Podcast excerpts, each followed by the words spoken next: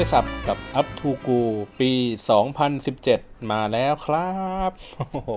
เปิดตัวยิ่งใหญ่ไฮโซกันเลยทีเดียวนะครับ ก็ปีใหม่ไปไหนกันมาบ้างครับผมได้ได้อัปเดต status ใหม่ๆ กันบ้างหรือเปล่านะครับ คือช่วงนี้เขาก็จะฮิตๆเป็นอะไรนะ New Year Resolution ใช่ไหมครับ ไป 2016 2017 อะไรเงี้ยมานั่งรีวิวชีวิตกันว่าเเราทำอะไรมาบ้างแล้วในปี 2016 ประสบความสำเร็จอะไรกันบ้างนะฮะ แล้วก็ตั้งเป้ากันว่าปี 2017 เนี่ย เราจะทำอะไรกันนะครับ ก็ช่วงนี้ก็ฮิตกันเห็นใน Facebook เต็มไปหมดเลยเนาะก็จริงๆก็ทำผมก็ทำมาตั้งนานแล้วนะทำมาสักเอ่อห้าหกปีที่แล้วอะไรเงี้ยค่อยๆค่อยๆทำมาเรื่อยๆ แล้วเราก็รู้สึกถึงถึง ความก้าวหน้าในชีวิตเราอะพอเรามันมีเป้าหมายในแต่ละปีมากขึ้นแล้วว่า เออเราพยายามทำในสิ่งสิ่งนั้นให้ให้ให้ให้มันสำเร็จมากขึ้นนะครับ เหมือนเหมือนคิดว่า คือเมื่อก่อนจะชอบคิดว่าความสำเร็จอะมันจะต้องเป็นอะไรที่แบบคอนเซปต์แบบใหญ่ๆโตๆมีบ้าน มีรถ ได้รับการเลื่อนตำแหน่ง ได้เงินเดือนอะไรเงี้ย พอเรารู้สึกว่ามันเป็นเป้าหมายที่มันดูใหญ่และไกล ไกลตัวมากๆอะ มัน มันทำให้เราแบบไปถึงไอ้จุดๆนั้นมันยากอะ ยากเกินไป ก็เลยคิดว่าเอองั้นเราทำเป็นเป้าหมายอะไรเล็ก ๆ น้อยๆแล้วกัน ค่อยๆทำไปเรื่อยๆ อะไรเงี้ยเพื่อที่จะแบบว่าในแต่ละปีเราจะรู้สึกว่าเฮ้ยไอสิ่งที่มันเราทำแล้วมันประสบความสำเร็จอะมันมีมากกว่าไอสิ่งที่เราทำแล้วไม่ประสบความสำเร็จอะพอปีหนึ่งเราทำแล้วประสบความสำเร็จมันสัก 60%จากสิ่งที่เราตั้งเป้าไว้ ปีหน้าเราก็เออมีกำลังใจว่าอยากจะทำไอ้พวกนี้ต่อไปต่อไปเรื่อยๆ แล้วมันก็เหมือนเป็นการวางแผน อนาคตให้กับชีวิตเราเพิ่มขึ้นเพิ่มขึ้นเรื่อยๆนะครับผมก็เลยมองว่าไอ้ตัวนี้มันไม่ได้เป็นเทรนด์ไม่ได้เป็นเทรนด์อะไรที่แบบว่าบ้าบอคอแตกอะไรอย่างเงี้ยนะแต่ว่ามันเป็นเรื่องที่ดีๆ ที่เราแบบเออน่าทำนะ ก็ในฐานะของคนที่เคยทำไอ้สิ่งนี้มาอยู่ตลอด ผมก็เลยคิดคิดว่านี่ก็ไม่ได้ไกลจากช่วงปีใหม่เท่าไหร่นะครับ ก็ยังทันนะยังยังยังทันที่จะพอคิดว่าเออ เราอยากจะทำอะไรใหม่ ๆ ในปีนี้นะครับ หรือว่าเป็นเรื่องเก่าๆก็ได้แหละ ที่เรารู้สึกว่าเออมันเป็นข้อบกพร่องหรือ เป็นปมอะไรบางอย่างที่เราอยากอยากจะแก้ไขมัน เช่นเราอาจจะแค่อยากไปเที่ยวต่างจังหวัดสักครั้งหนึ่งหรือว่าอยากจะซื้อของขวัญเป็นของขวัญให้พ่อให้แม่หรือหรืออะไรอย่างเงี้ยอะไรที่มันเป็นเรื่องเรื่องเล็กๆน้อยๆครับน่าน่าจะลองเขียนดูเนาะแล้วก็อาจจะแบบดียิ่งขึ้นไปอีกก็อาจจะแท็กเพื่อน หรือว่าคนที่เรารู้จักคนที่เรารู้สึกว่า เออเขาน่าจะเป็นส่วนหนึ่งในการทำให้เป้าหมายของเราเนี่ยมันประสบความสำเร็จได้เนาะโอเค ทีนี้ก็ จริงๆในปีนี้ถามว่าตัวของผมเองหรือว่าตัวของรายการพอดแคสต์มาเนี่ย เป้าหมายของในปี 2017 อยากจะทำอะไรเนาะก็จริงๆอยากจะหาคนมาคุยด้วยครับ เหมือนเหมือนเรารู้สึกว่าเราคุยคนเดียวแล้วมันมันใช้พลังในการสื่อสารในการเล่าเรื่องเยอะ เราก็รู้สึกว่ามันอาจจะมีแค่มุมมองของเราคนเดียว อาจจะไม่ได้ถูก ไปซะทั้งหมด หรือว่าไม่ได้กว้างอย่างที่คนฟังอาจจะอยากจะได้ยินนะครับ ก็เลยจะพยายามหาคนมาร่วมพูดคุยกันนะครับ ก็ตอนนี้พยายามเล็งๆกันไว้อยู่ประมาณสองสามคนแหละเพียงแต่ว่าปัญหาของมันก็คือเวลาเรามีต้องมีคนอื่นมามามาร่วมอัดรายการเนี่ยมันทำให้เวลาที่เราอยากจะอัดรายการจริงๆ มันก็ไม่ได้มันก็ต้องไปขึ้นอยู่กับเขาด้วยเนาะแล้วก็บางทีเนื้อหารายการบางอย่างก็อืม ก็ไม่มั่นใจว่าเขาจะยินดีที่จะเปิดเผยเล่าให้ฟังได้ทุกเรื่องเหมือนที่ผมเล่าให้ฟังหรือเปล่าอะไรเงี้ยแต่ว่าจริงๆ ในเป้าหมายในปีนี้คือพวกก็พยายามจะหาคนอาจจะเป็นสัมภาษณ์เนาะอาจจะเป็นการนั่งพูดคุยสอบถามเรื่องอะไรที่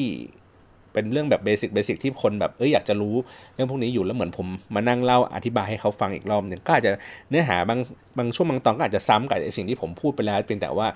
เวลาเหมือนมีคนมาถามแล้วอธิบายให้เขาฟังให้เขาเข้าใจเงี้ยอาจจะเห็นภาพได้ชัดเจนขึ้นเนาะโอเค แล้วก็ถามว่าจะอัดกันอีกนานแค่ไหนนะครับ ก็ก็จนกว่าจะเบื่อครับจนกว่าจนจนกว่าเนื้อหาจะไม่ได้มีให้เราเพราะจริงๆแล้วถามว่ามีเรื่องที่จะเล่าให้ฟังเนี่ยเยอะไหมก็พอสมควรนะ เพียงแต่ว่าบางครั้งบางช่วงบางตอนเราก็รู้สึกว่าเออมันเป็นความลับของลูกค้าด้วยเป็นเทคนิค บางประการอะไรบางอย่างที่เราไม่สามารถที่จะเล่าได้ เพราะว่าเวลามันเล่าปุ๊บมันจะต้องเปิดเผยชื่อแบรนด์หรือสถานการณ์อะไรบางอย่างนะครับ ก็เลยรู้สึกว่ามันเป็นเรื่องที่ละเอียดอ่อน เพราะว่าผมก็จะคัดในเรื่องที่มันคิดว่าน่าจะเป็นประโยชน์ต่อคนที่ทำงานในด้านนี้แล้วกันมาเล่าให้ฟังเท่าที่มันจะเป็นไปได้เนาะแล้วก็จะพยายามหาเนื้อหาใหม่ ๆ นะครับ เรื่องของ ไม่ได้เรื่องเทรนด์แล้วล่ะ เรื่องของวิธีการทำงานววิธีการคิดกระบวนการต่างๆ ที่น่าสนใจของของโซเชียลมีเดียนะครับ โอเค ทีนี้ในปี 2017 เองเนี่ย ในในในส่วนของผมเองนะ ก็มันก็มีความท้าทายใหม่ๆ เพิ่มมากขึ้นนะครับ อย่างแรกเลยก็คือว่าในในช่วงระยะเวลาของปี 2016 ผมต้องเท้าความอย่างนี้ก่อนแล้วกัน ในปี 2015 ในชีวิตผมผมรู้สึกว่า เรื่องของเรื่องที่มันเป็นเรื่องที่สำคัญนะครับของปี 2015 คือเรื่องของการทำ social media monitoring นะซึ่งในเวลานั้นอะถามว่าในตลาดเองอะมีมี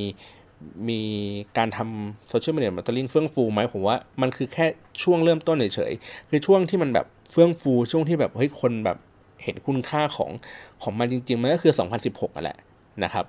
แต่ว่าเอ่อแต่ว่าปี 2016สำหรับผมนะ มันเป็นเรื่องของการ ทำอุตสาหกรรมบันเทิงบนโซเชียลมีเดียนะครับก็อาจจะจะเกิดขึ้นจากความสำเร็จในในของ The Face เองที่มันเป็นเอฟเฟกทำให้ในปี 2016 เองอะในอุตสาหกรรมบันเทิงโดยเฉพาะรายการทีวีอะเขาก็พยายามที่จะใช้โซเชียลมีเดียในการช่วยโปรโมทมากขึ้นนะครับ ดังนั้นแล้วเนี่ยในปี 2016สำหรับผมนะ ก็คือเป็นเป็นเรื่องของการสื่อสารรายการโทรทัศน์บนโซเชียลมีเดียเป็นหลักเลยนะครับ ก็จะเป็นเรื่องที่แบบว่าแปลกใหม่เหมือนในปี 2015 ที่เรื่องของ social media monitoring เนี่ยเป็นเรื่องที่แบบว่าแปลกใหม่ของวงการนะครับ มันก็จะทำให้ในปีนี้ 2017 เนี่ยก็จะมีคนที่เริ่มมาทำไอ้สิ่งใหม่ๆ พวกนี้ในปี 2016อะเยอะขึ้นนะครับ ทีนี้ผมถามว่าถ้าถามว่าปี 2017 ในในความรู้สึกผมว่ามันคือปีของอะไรในในในเทรนด์พวกนี้นะครับ ในความรู้สึกผมนะ มันอาจจะเป็นเรื่องของการทำดิจิตอล PR ครับ คือ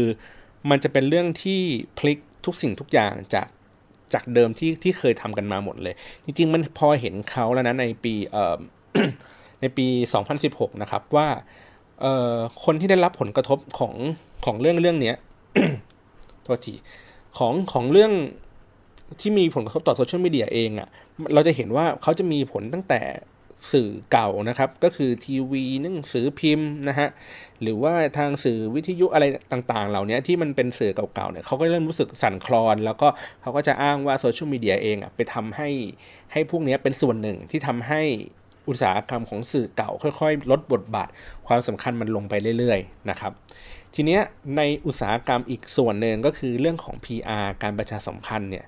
จริงๆ ได้รับผลกระทบไม่ต่างจากสื่อเก่าเลยนะ ก็คือว่า PR เองก็ประสบปัญหาในการประชาสัมพันธ์ Product หรือว่า Event อะไรต่างๆ มากขึ้นมากขึ้นเรื่อยๆ จนเขารู้สึกว่าเออมันน่าจะถึงถึงเขาเรียกไงทางตันแล้วครับของของการสื่อสารแบบ PR แบบเก่าๆ แต่ถามว่ามันยังใช้ได้ผลอยู่ไหม มันก็ยังใช้ได้ผลอยู่ แต่ว่าผลของการใช้งานเหล่านั้นอะมันมันด้อยประสิทธิภาพลงไปเรื่อยๆครับ เหมือนเขาอาจจะมียาแรงหนึ่งตัวว่า เฮ้ยถ้าใช้ PR นะ การที่ทำข่าวเช้า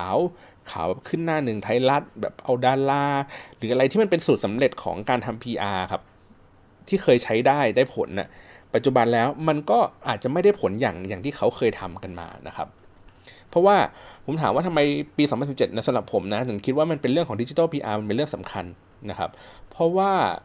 เออจริง ๆ มันมาตั้งแต่ช่วงปลาย ช่วงปลายปี 2016 แล้วล่ะว่าว่ามีลูกค้าเองอะครับ ต้องการต้องการการทำงานดิจิทัล PR มากขึ้น เพียงแต่ว่าเขาไม่ได้ใช้คำว่าให้เราทำ PR ให้อะเขาจะเรียกคำอีกคำหนึ่งเช่น buzz generation social buzz ทำไวรัลอะไรแบบนี้นะครับ ซึ่งซึ่งอย่างที่บอกว่าไอ้คำว่าไวรัลเนี่ยมันก็เราก็เคยได้ยินกันมาสักพักใหญ่ๆแล้วล่ะนะครับ แต่ว่ามันคือแค่เป็นส่วนหนึ่งของดิจิทัล PR ทั้งหมดนะครับ ทีนี้ความสำคัญของดิจิทัล PR ว่ามันแตกต่างยังไงกับ PR ปกตินะครับจริงๆเราต้องดูดูทีแรกก่อนนะว่าการทำ PR เนี่ยเขาเขาต้องการทำเพื่ออะไรนะฮะการทำคือคือผมออกตัวก่อนนะว่าผมไม่ได้ เชี่ยวชาญเรื่องของการทำประชาสัมพันธ์นะครับเพียงแต่ว่าผมอาจจะมีประสบการณ์ในการทำเรื่องพวกนี้มาบ้างนะฮะอย่างเช่นการทำ PR เนี่ยมันจะมีอยู่ถ้าผมจำไม่ผิดนะมันจะมีอยู่ประมาณสักสองสองอย่างนะครับที่ที่มีความสำคัญกับการทำกรรการทำ PR เนาะหนึ่งก็คือจำนวนผู้ฟังครับกลุ่มคนที่จะต้องรับรู้ในในในในสิ่งที่เขากำลังจะเล่าให้ฟังประชาสัมพันธ์ไปยังกลุ่มคนต่างๆ เหล่านี้นะครับ นี่ก็คือเป็นเป็น เป็นคนที่สำคัญ ก็คือว่าเขาอยากจะรู้ว่าเวลาเขาพูดไปปุ๊บแล้วมีคนฟังอะมากน้อยแค่ไหนไปไกลแค่ไหนมีไอบอลเห็นเท่าไหร่มีเกิดการรับรู้เกิดเรื่อง awareness มากเท่าไหร่ ก็คือการทำการทำ PR ก็คือเน้นส่วนใหญ่นะในเรื่องของ awareness เกิดการรับรู้นะครับอีกอันหนึ่งที่สำคัญไม่ได้ต่างจากอันแรกเลยคือ ไม่ได้ต่างจากผู้รับสารเลยคือตัวเนื้อเนื้อหาของการสื่อสารออกไปนะครับ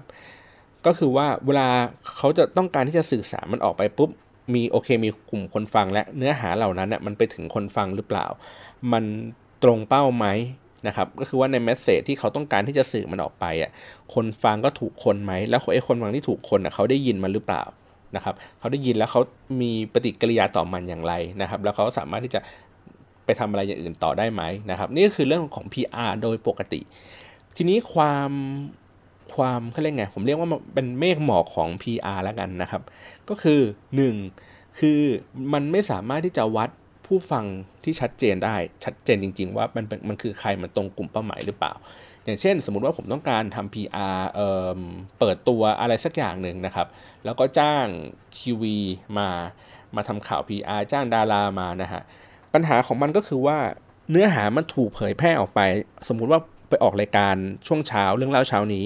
ฟึบว่ามีการเปิดตัวผลิตภัณฑ์ใหม่โดยพรีเซนเตอร์คนนี้มา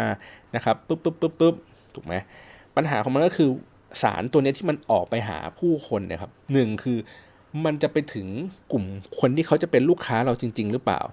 มันก็ไม่ไม่มั่นใจถูกปะเพราะว่ามันเป็นระดับแมสครับก็คือว่ามันก็คนคือใช้ดาราเป็นตัวนำเขาก็ โอเค คนก็รู้จักกันกว้างๆเต็มไปหมดเลย แต่ว่าจำนวนคนที่จะเป็นลูกค้าเราอาจจะมีอยู่แค่ประมาณ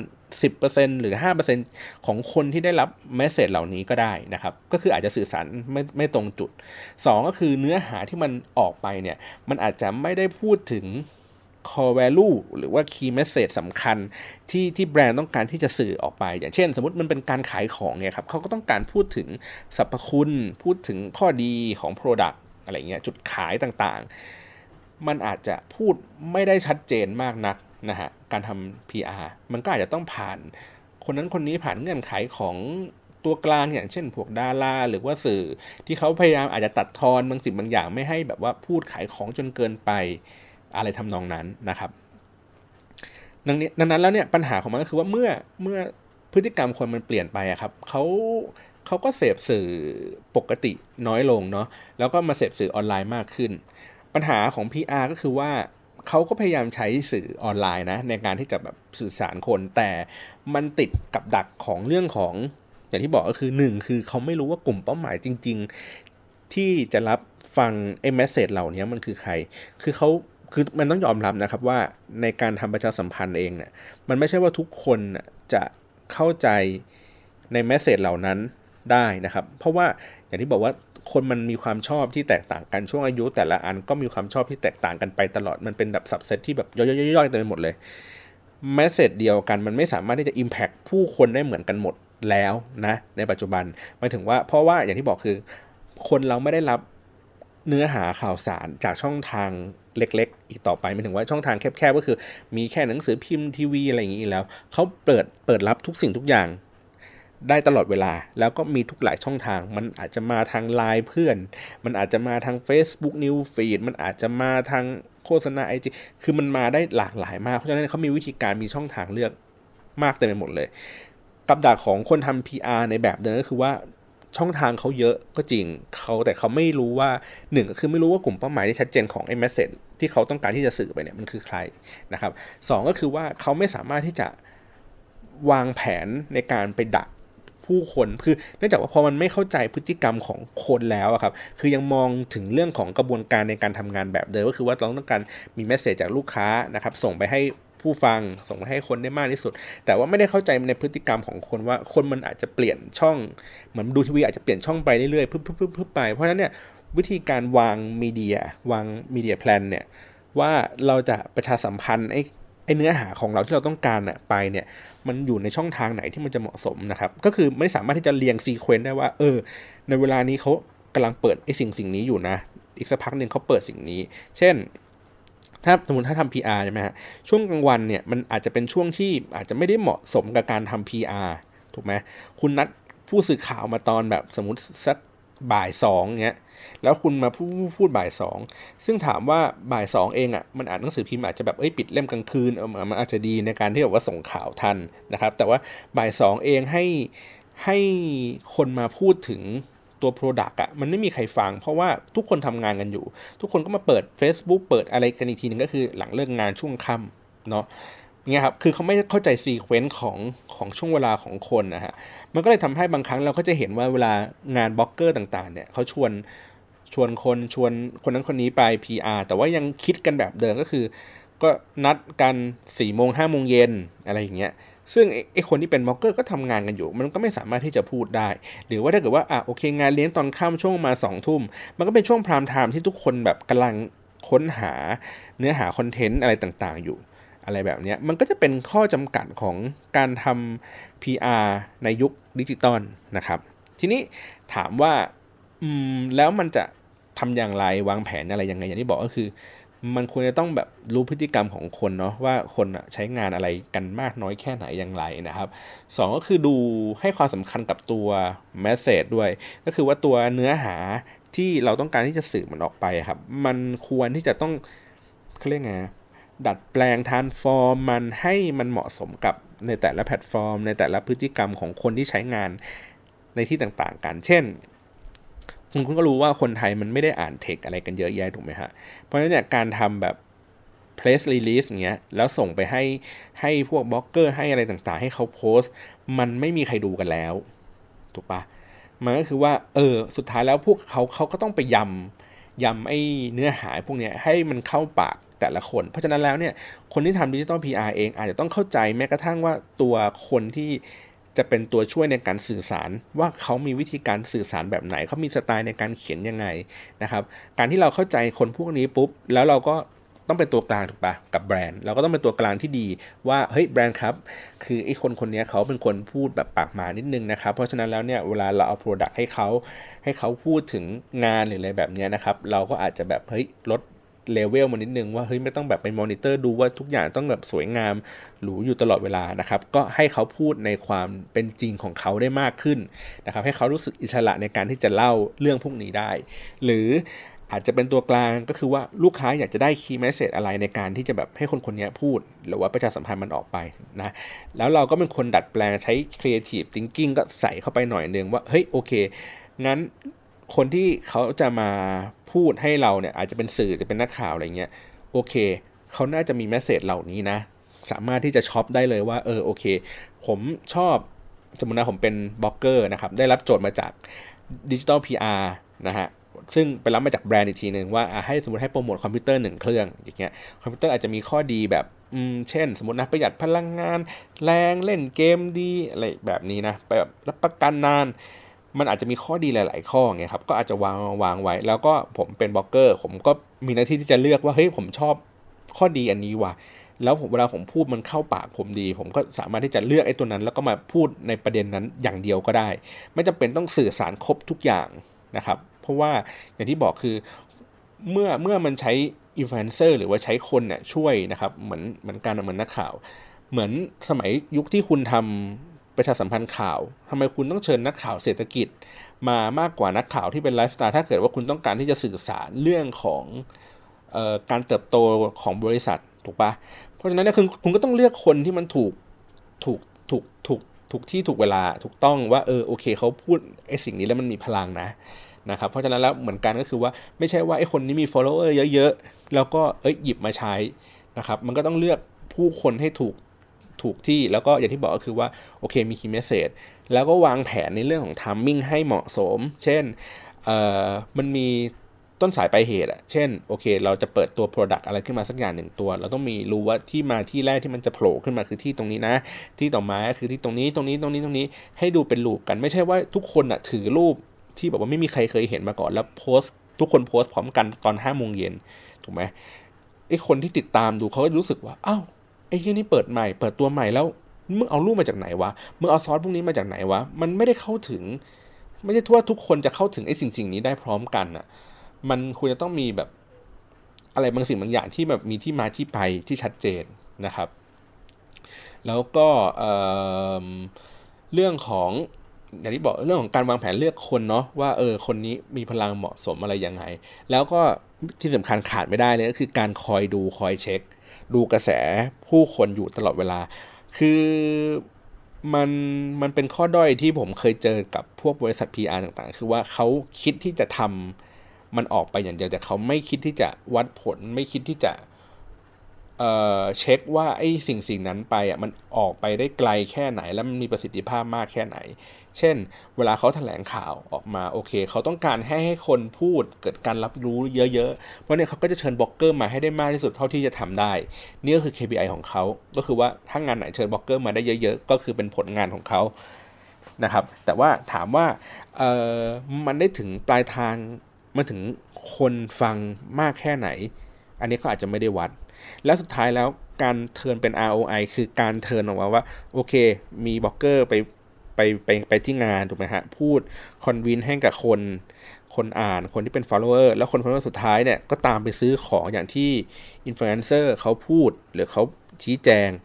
สุดท้ายแล้วมันเช็คปลายทางแบบนี้ครบลูปแบบเนี้ยก็ไม่ได้ถูกไหมก็คืออาจจะไม่ได้อาจจะมีวิธีการเช็คแหละ แต่ถามว่าเขาให้ความสำคัญถึงระดับนั้นไหมก็คงไม่ได้ให้ความสำคัญถึงแค่นั้น อย่างที่บอกก็คือ PR ก็จะคิดแค่ว่า เอ้ย โอเค ประชาสัมพันธ์มันออกไป ให้ได้ไกลที่สุด ให้ได้มีคนเห็นมากเขาก็ถือว่าประสบความสำเร็จของเขาแล้ว ซึ่งมันไม่เพียงพอสำหรับการทำดิจิทัล PR ในยุคนี้นะ นะครับ โอเค ทีนี้ผมว่ามันก็เลยกลายเป็นเรื่องที่ยากในในในในฐานะของของ PR ปกติเก่าๆนะครับ เพราะฉะนั้นเราถามว่าแล้วเขาจะปรับตัวอย่างไรนะฮะในการที่จะแบบ อยู่ในยุคของดิจิตอล PR แบบเต็มรูปแบบแบบนี้นะครับ อืม ผมว่าสื่อคือข้อดีของของ PR แบบเก่าอะอย่างหนึ่งซึ่งโซเชียลมีเดียถามว่าทำทำได้ไหมก็ทำได้ในระดับหนึ่งแต่ทำไม่ได้เก่งเท่าเขานะครับ ก็คือการมี connection ของผู้คนที่เป็นอินฟลูเอนเซอร์แบบจริงๆอะคือในโซเชียลมีเดียถามว่ามีอินฟลูเอนเซอร์ที่ที่ที่มีพลังไหม ผมว่าก็ก็มีนะ บางคนก็คือมีพลังไม่ใช่ว่านับจาก ผู้ติดตามนะ นับจากการพูดหนึ่งครั้งมันสามารถที่จะจะเปลี่ยนใจผู้คนให้ผู้คนเกิดการรับฟัง แล้วก็ตัดสินใจคล้อยตามไปตามสิ่งที่เขาพูดเนี่ยมันมีอยู่ไม่ได้เยอะมากครับในโซเชียลมีเดียนะครับแล้วก็หรือบางคนก็เคยมีพลังตัวนี้อยู่ แล้วก็ถูกสปอนเซอร์กลบจนกระทั่งคนไม่รู้สึกว่าการพูดของเขาน่าฟังน่าสนใจอีกแล้วอะครับ เช่นตามเพจดังๆใน Facebook เราก็จะเห็นว่า พอโฆษณามันมันเข้าไปหาเขามากขึ้นมากขึ้นเรื่อยๆอย่างเงี้ย คนมันไม่เชื่อว่าไม่เชื่อในสิ่งที่อินฟลูเอนเซอร์คนนั้นพูดถึง Product แล้ว แต่ถามว่าเขายังเชื่ออินฟลูเอนเซอร์นั้นอยู่ไหมยังเชื่ออยู่นะฮะ ยังเชื่อคอนเทนต์ที่เป็นพวก unbranded content อยู่ ก็คืออันที่มันไม่มีแบรนด์ติดอะไรมันเหมือนเหมือนผมจะตัวอย่างอย่างเจลบิดก็ได้ครับ ถ้าเราลองดูดีๆอะคอนเทนต์ที่เขาพูดถึงอารมณ์ความรู้สึกอะไรของเขาเองที่เขาคิด มันจะได้ performance ที่ดีกว่าอันที่เขาขายของแบบมาก ๆเลย เป็นมาก ๆ คือระดับแบบมากกว่า 2 เท่าอะมากกว่า 3 เท่านะครับ ถามว่าเพจพวกนี้เขารู้ไหมว่าว่า performance มันต่างกันมากขนาดนี้เขาก็รู้ แล้วก็หลังๆก็เขาก็พยายามที่จะเลือกรับงานนะครับ ด้วยการเช่น up ค่าตัวที่แพงขึ้น หรือว่าเลือกเลือกดูตามความเหมาะสมของเนื้อหาที่ที่เข้ามาว่าเออมันเหมาะกับเขาหรือเปล่านะครับ ซึ่งอันนี้มันก็อาจจะเป็นข้อจำกัดอย่างหนึ่งในการที่ PR ในยุคเก่าที่เขาไม่ได้เข้าใจในในสังคมของพวกโซเชียลมีเดียเวลาเขาไปคุยกับคนพวกนี้นะครับ มันก็ทำให้ปิดโอกาสบางสิ่งบางอย่าง ผมยกตัวอย่างออย่างโปรเจกต์ของของทุนหัวของบ่าวครับ ที่เขาไปทำกับรถยนต์ค่ายหนึ่งเนาะถามว่าทำไมมันไปถึงมันถึงไปอยู่ด้วยกันได้ ทั้งทั้งที่รถกับสัตว์เลี้ยงมันไม่น่าจะเข้ากันได้เท่าไหร่นะครับ ผมมองว่ามันเป็นเรื่องของออการที่ digital PR เองอะเป็นคนที่คิดสามารถที่จะ influence ได้ทั้งคนที่เป็นอินฟลูเอนเซอร์นะครับแล้วก็คนที่เป็นลูกค้า มันหมายถึงว่าเขาสามารถมีงานครีเอทีฟที่ดีพอในการที่จะไปบอกลูกค้าว่าเฮ้ยลูกค้าครับ การจับเอารถกับสัตว์เลี้ยงมาอยู่ด้วยกันอะมันเป็นเรื่องที่ดีนะครับมันเป็นเรื่องที่แม้ว่าจะดูไม่เข้ากัน แต่ว่ามันคือโอกาสนะครับ ในขณะเดียวกัน ไอ้ตัวเนี้ยก็ต้องไปคุยกับทางที่เป็นอินฟลูเอนเซอร์ที่เป็นสัตว์เลี้ยงที่บอกแล้วก็บอกเขาว่าเฮ้ยการที่คุณมีรถอยู่กับสัตว์เลี้ยงอะมันก็เป็นเรื่องที่ดีนะ มันไม่ใช่ว่าเป็นเรื่องที่มันไม่เข้ากันนะไม่ใช่ว่าไม่เข้าพวกนะแล้วก็คุณเป็นสัตว์เลี้ยงเองคุณไม่จำเป็นที่จะต้องพูดแต่เรื่องของสัตว์เลี้ยงอย่างเดียวก็ได้ แต่ว่ามันสามารถบิดไปในทิศทางลักษณะแบบนี้ได้ โดยที่เราใส่ key message นั่นนู่นนี่อะไรอย่างนี้เข้าไปนะครับ ผมก็เลยมองว่า ถ้า PR ปกติเนี่ยจะปรับตัวในเป็นดิจิตอล PR คือหนึ่งคือคุณ คุณต้องไม่ไม่ได้แคร์แค่จำนวนผู้ชมอย่างเดียวการรับรู้การเห็นอย่างเดียวอะแต่คุณต้องแคร์ในเรื่องของหนึ่งก็คืออะโอเค กลุ่มเป้าหมายนะ คุณต้องแคร์ให้มากขึ้นว่าใครคือ core target ของคุณนะครับสองก็คือคุณก็ต้องไปแคร์ว่าไอ้เนื้อหาของคุณเองอะ่ะมันไม่ใช่ว่าแค่ไม่คุณไม่ได้เป็นแค่ messenger ในการส่งผ่าน ข้อมูลจากแบรนด์เราไปให้ผู้คน แต่คุณต้องมีการคิดมีงานครีเอทีฟมากขึ้น เข้าใจพฤติกรรมของแม้กระทั่งคนพูด แทนคุณเนี่ยแล้วก็คนที่เป็นผู้ฟังนะครับ ว่าเขาต้องการที่อยากจะฟังอะไรนะครับสามคือคอยเช็คบรรยากาศรอบๆตัวอยู่ตลอดเวลาว่า เออ ช่วงไหนหน่าพูดช่วงไหนมันพูดแล้วดีหรือว่าจับกระแสอะไรใดๆสามารถที่จะมาเล่นเรื่องพวกนี้ได้นะครับ อืมแล้วก็สีต้องเป็นคนแอคทีฟอะครับ คืออย่างที่บอกว่า มันทุกอย่างมันหมุนไปเร็วอะมันเร็วจนกระทั่งแบบเราแบบอีกสัก สองชั่วโมงอาจจะมีดราม่าใหม่เกิดขึ้นแล้วอะมันเพราะฉะนั้นแล้วเนี่ยการทำ PR ไม่ควรที่จะแบบปุ๊บใส่เนื้อหานี้ไป มันสามารถที่จะเมื่อมีงานครีเอทีฟแล้วมันก็สามารถที่จะต้องดิ้นดิ้นไปดิ้นมาให้มันเข้ากับบรรยากาศหรือโทนต่างๆ ให้มันเหมาะสมได้นะครับ แล้วก็อีกเรื่องหนึ่งก็คือการคอยตรวจเช็ค คอยดูว่าเออมันผลลัพธ์มันไปได้ไกลแค่ไหนนะครับ คอยตั้งคำถามกับมันว่าเออโอเค มี message เหล่านี้มันถูกกระจายออกไปคุ้มค่ากับสิ่งที่เขาได้จัดงานอีเวนต์เปิดตัวสินค้านั่นนู่นนี่อะไรอย่างนี้หรือเปล่านะครับ แล้วก็ข้อได้เปรียบของ PR เก่าๆก็คือว่าการรวมพลังทั้งสื่อเก่าและสื่อใหม่ในการช่วยกันพูดนะครับ ในโมเดลแบบนี้ในโมเดลอันอันอันหลังสุดที่ผมพูดถึงก็คือว่าการร่วมมือกันระหว่างสื่อสื่อเก่ากับสื่อใหม่ในการทำ PR มันมีหลาย ๆ เคสที่มันแบบได้ผลที่ดีนะ ผมว่ามันมีกรณีศึกษาอยู่เยอะพอสมควรในการวางแผนข้ามแพลตฟอร์มกัน มันมันอาจจะไม่จำเป็นที่ต้องเป็นใช้บริษัทเดียวกันทำทั้งคู่นะครับ แต่ว่าแต่ว่าคุณอาจจะใช้คนละบริษัทกันคนนึงอาจจะเก่งเรื่องโซเชียลมีเดียแต่ไม่เก่งเรื่องของออฟไลน์คนนึงเก่งเรื่องออฟไลน์ไม่เก่งเรื่องโซเชียลมีเดียแต่ว่าเวลามาทำงานร่วมกันต้องคิดในในเป้าหมายเดียวกันว่าเออมันต้องการที่จะให้เกิด effective ที่ไกลนะฮะแล้วก็มีคนพูดถึงมันอยู่ตลอดเวลานะครับ บางครั้งเนี่ยคือการทำงานร่วมกันของระหว่าง 2 ทีมพวกนี้มันก็มีความสำคัญในการแชร์ resource ต่อกัน เช่น คลังรูปที่สมมุติว่ามีงานอะไรบางอย่างงานอีเวนท์ที่มันมีแบบดารงดารามาตลอดเวลานะครับ ก็ต้องมีการแชร์รูปกันไม่ใช่ว่าคุณส่งตากล้องไป 2 คนตากล้อง PR แบบส่งรูปในหนังสือพิมพ์ magazine อีกอันนึงลงโซเชียลมีเดียนะครับมันไม่ใช่ก็คือมันก็ต้องคุมคุณภาพมันด้วยถูกปะแล้วมันไม่จำเป็นที่จะต้องส่งช่างภาพไป 2 คนอะเพื่อ ส่งงานออกไป 2 ทาง2ดิเรกชันไม่ใช่ คุณใช้ช่างภาพแค่คนเดียวก็ได้ อีกคนหนึ่งเป็นช่างวิดีโอก็ได้ถูกไปครับ ก็คือว่าช่างภาพนี่ก็คือใช้ซอสเดียวกัน รวมทุกอย่างมา ทั้งออฟไลน์ ทั้งออนไลน์ สามารถใช้รูปไอ้คลังรูปอันนี้ได้นะครับอย่างรวดเร็ว แล้วก็ช่างอีกคนนึงอาจจะไม่จำเป็นต้องเป็นช่างภาพคนที่ 2 ก็ได้อาจจะเป็นช่างวิดีโอแทน เพื่อที่จะส่งข่าวไอ้ตัวเนี้ย ไปได้ให้ได้ไกลมากขึ้น อาจจะส่งไปที่ช่องไปที่สถานี เป็นสกู๊ป YouTube ต่างๆนะครับหรือว่าอาจจะเป็นคลิปลง Facebook อะไรแบบนี้ก็ได้เนาะเพราะฉะนั้นเนี่ยมันมันมันไม่ต้องไม่ต้องไม่ต้องมันต้องทำงานซ้ำซ้อนกันนะครับ สามารถที่จะร่วมมือกันแล้วก็แชร์รีซอสไอ้พวกนี้ได้ แล้วก็อย่างที่บอกก็คือว่าประสานมือกันอะจับมือกันโอเค เดี๋ยวหนังสือพิมพ์ พูดก่อน หรือหนังสือพิมพ์พูดหลัง ให้โซเชียลมีเดียเล่นประเด็นนี้ไปก่อน พอเล่นประเด็นนี้จนดังดังมากๆ แล้วหนังสือพิมพ์ถึงค่อยหยิบประเด็นนี้เอามาเล่นต่อ หรือว่าหนังสือพิมพ์อะจั่วหัวไปก่อนเลย ว่าเออเป็นเรื่องนี้แล้วคนในโซเชียลเขาหยิบประเด็นนี้ว่าเฮ้ยสื่อใหญ่เขาดราม่าเรามาขยี้ประเด็นนี้ต่อไหมนะครับมันก็คือการวางแผนในภาพที่ใหญ่ขึ้นเนาะไม่ได้มองว่าพวกเขาพวกเราอะไม่ได้มองว่าเฮ้ยออนไลน์ไม่ไม่นั่นหรอก ออฟไลน์กูเจ๋งกว่า หรือออนไลน์กูเจ๋งแล้วออฟไลน์มึงแก่แล้วอะไรแบบนี้นะครับ ก็ต้องทำงานร่วมกันเนาะโอเค ก็สรุปอีกทีหนึ่งนะครับ ว่าในปี 2017 เนี่ยก็ในความรู้สึกผมนะเอ่อผมว่ามันคือคงเป็นปีของการเปลี่ยนแปลงในวงการ PR นะครับ เปลี่ยนแปลงในเรื่องของการทำดิจิตอล PR อย่างอย่างหน้ามือเป็นหลังมือเลยแหละนะฮะแล้วมันก็จะทำให้เราเห็นว่า การทำงาน PR แบบเดิมๆเนี่ยมันก็มีความยากขึ้นเรื่อยๆนะครับ แล้วก็การทำโซเชียลมีเดียของ PR เองก็มีความท้าทายมากขึ้น มีมีอุปสรรค มีความยากลำบากมากขึ้นนะครับ ตามการเวลาของตามตามตลาดอะที่ที่ที่จะเข้ามานะครับ แล้วคาดว่านะครับในปี 2017 เราคงได้เห็น การนำเสนอการประชาสัมพันธ์ในรูปแบบต่างๆ เยอะมากอาจจะมีคลิปไวรัลหรือมีกระแสอะไรบางอย่างที่ที่น่าสนุกและน่าสนใจในในตลอดทั้งปีนะครับ ก็ก็หวังว่าน่าจะเป็นอย่างนั้นเนาะแล้วก็ส่วนเรื่องเทรนด์อื่นๆ ในในในในปี 2015 ที่บอกว่าที่ผมบอกว่าเรื่องของโซเชียลมีเดีย monitoring นะครับก็ยังมีความสำคัญในปี 2017 อยู่ ก็คือหลาย ๆ แบรนด์ก็จะเริ่มที่จะเข้ามา แล้วก็มาวิเคราะห์ไอ้เรื่องพวกนี้มากขึ้นเพราะอย่างที่บอกคือการวิเคราะห์พฤติกรรมผู้คน การที่ดูว่าผู้คนกำลังทำอะไรอยู่ยังพูดอะไรกันอยู่เนี่ยก็ยังเป็นเรื่องที่สำคัญอยู่เขาก็ยังให้ความเข้มข้นอันนั้นอยู่นะครับเรื่องของการ